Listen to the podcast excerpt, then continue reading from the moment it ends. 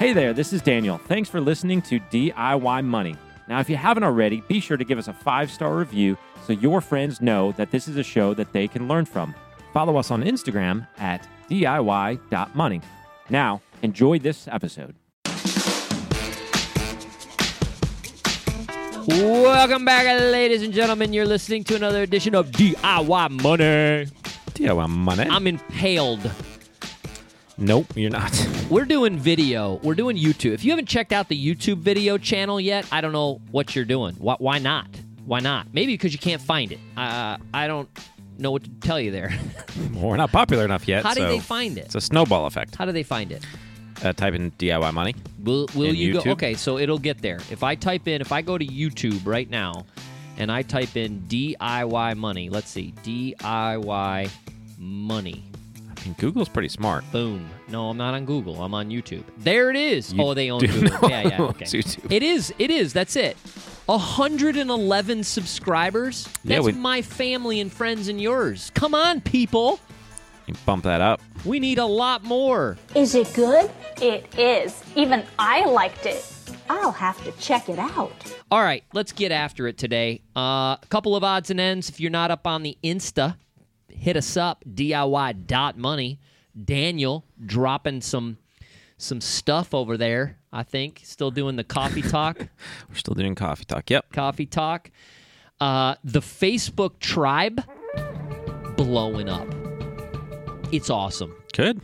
Yeah, it's kind of becoming uh, the DIY Facebook motivational tribe, and I think I finally got my groove. I, it- because every time I'm I'm headed into work is when I'm like, oh, I, I want to talk about this, you know, write about this, etc. for the tribe, and then I get into the office and it's like, bah! you know, all the other stuff's going on, and I don't get to do it. And then by the end of the day, I'm like, ah, I'm not dealing with that nonsense.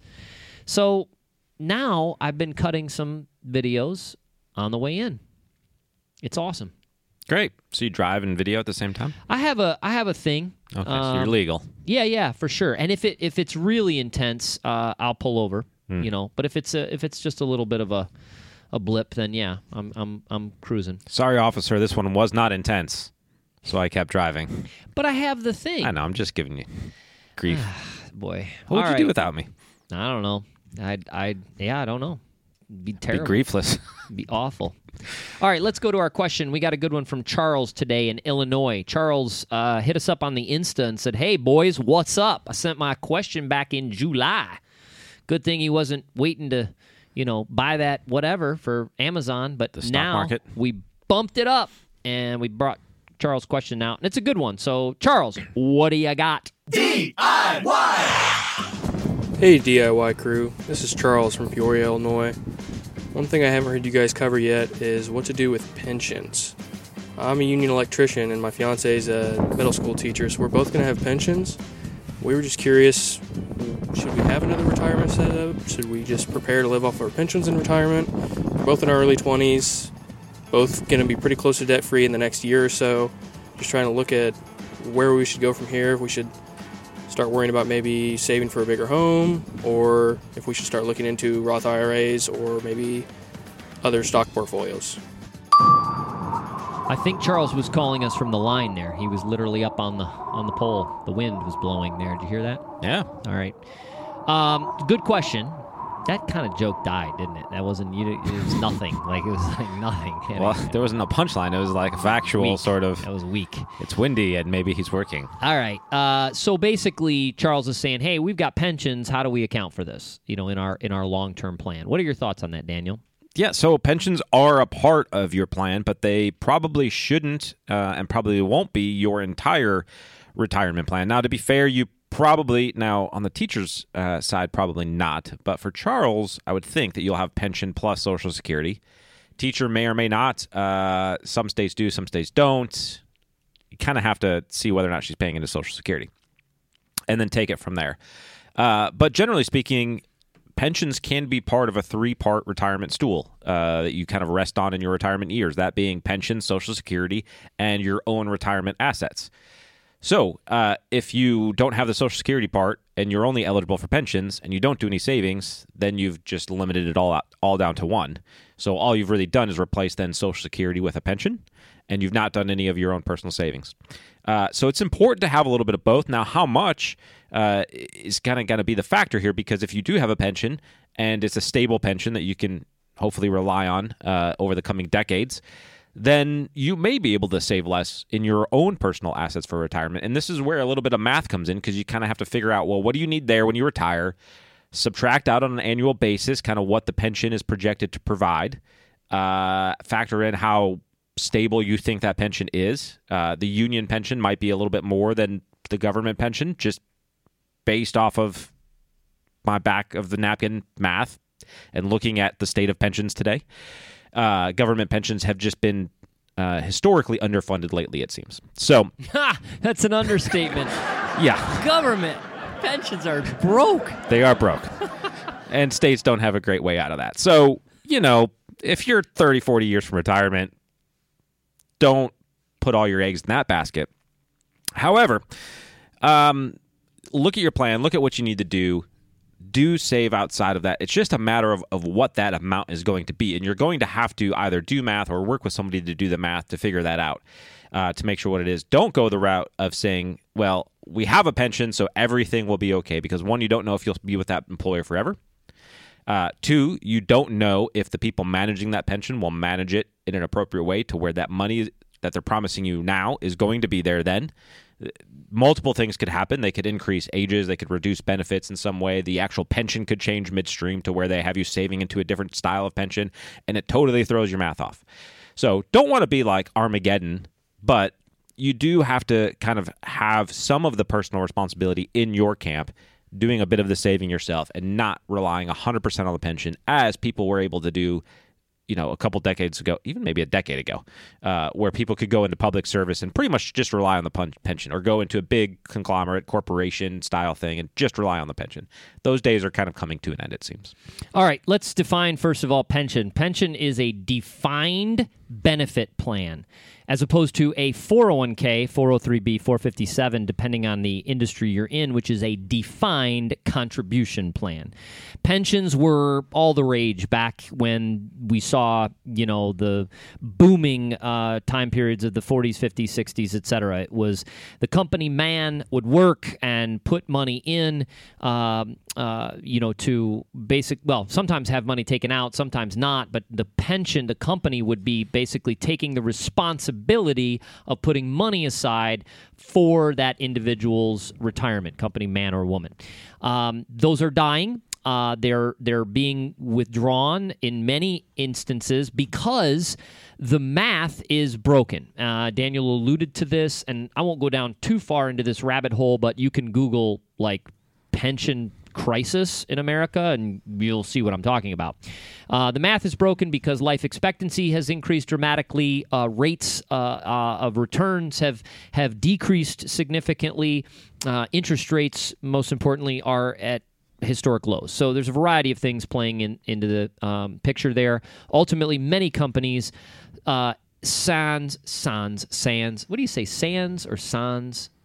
I don't know. What would you say? Potato, patata, tomato, tomato. Oh, let's call the whole thing off. No, i don't know Okay, S- i think sans. sans Yeah, sans uh, labor or sorry, union type jobs, government jobs, etc. They still have the pensions. Again, you may or may not be contributing. Teachers typically have some money taken out, goes into a pool.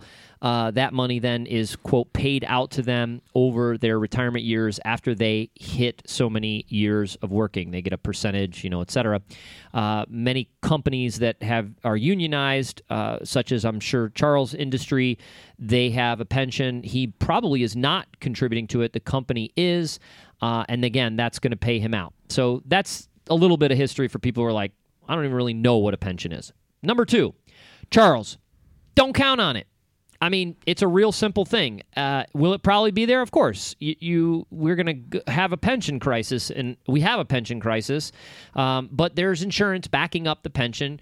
You could look at your company's uh, viability. You could do some research and see how under or overfunded that pension is. Um, I'd be shocked if it was overfunded, but that's fine. Um, and you can kind of, you know, get some understanding of. Uh, of what that looks like. Uh, your wife being an Illinois teacher, uh, that is an absolutely broken uh, pension system. So that's a problem. Probably will be there. Again, they're going to make pension reforms coming. And what it, it is already seeing it across the United States. And what's happening though is they're they're going to you know make changes for newer employees, pushing the years out, et cetera. They're gonna they'll do the same thing with Social Security, which is also broken, and Medicare, which is also broken. But I wouldn't count on it. Do I think it's going to be there for you? Yes, but in your planning process and in your DIY path, don't count on it. Forget it. I mean, if you make life adjustments saying, oh, I'm going to have this pension, and then all of a sudden, you know, something changes, maybe you, you know, change jobs and you're not going to get that full amount, whatever the case is. So I would continue to plan appropriately as if there's no pension. So that's my second recommendation. My third recommendation is you will find yourself at retirement drawing these pensions in a tax pickle. Those pensions will be taxed as ordinary income. So, ancillary investing for retirement, in my opinion, quote, see a tax advisor to back this up.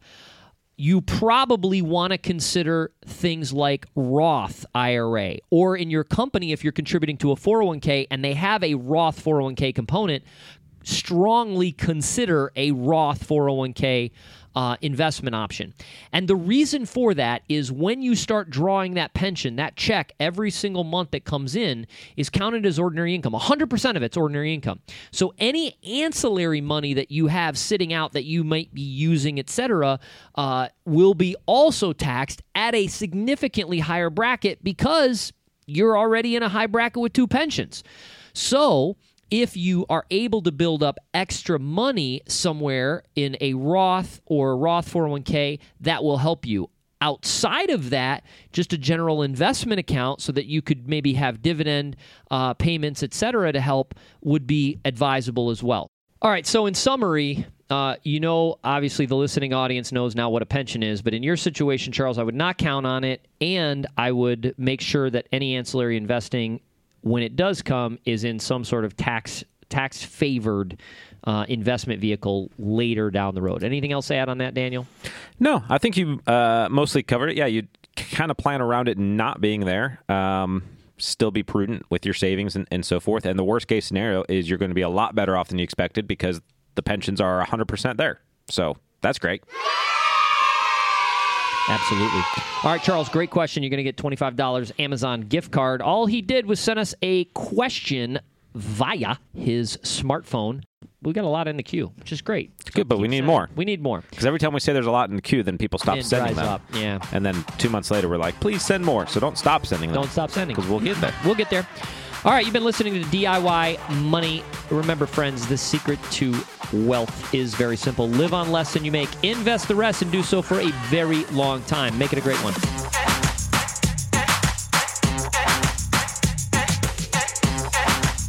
Thanks for listening to this episode of the show. If you want content delivered to you regularly, be sure to follow us on Instagram at DIY.money. And if you want your question aired on the show, be sure to send that to us and you'll get a $25 Amazon gift card.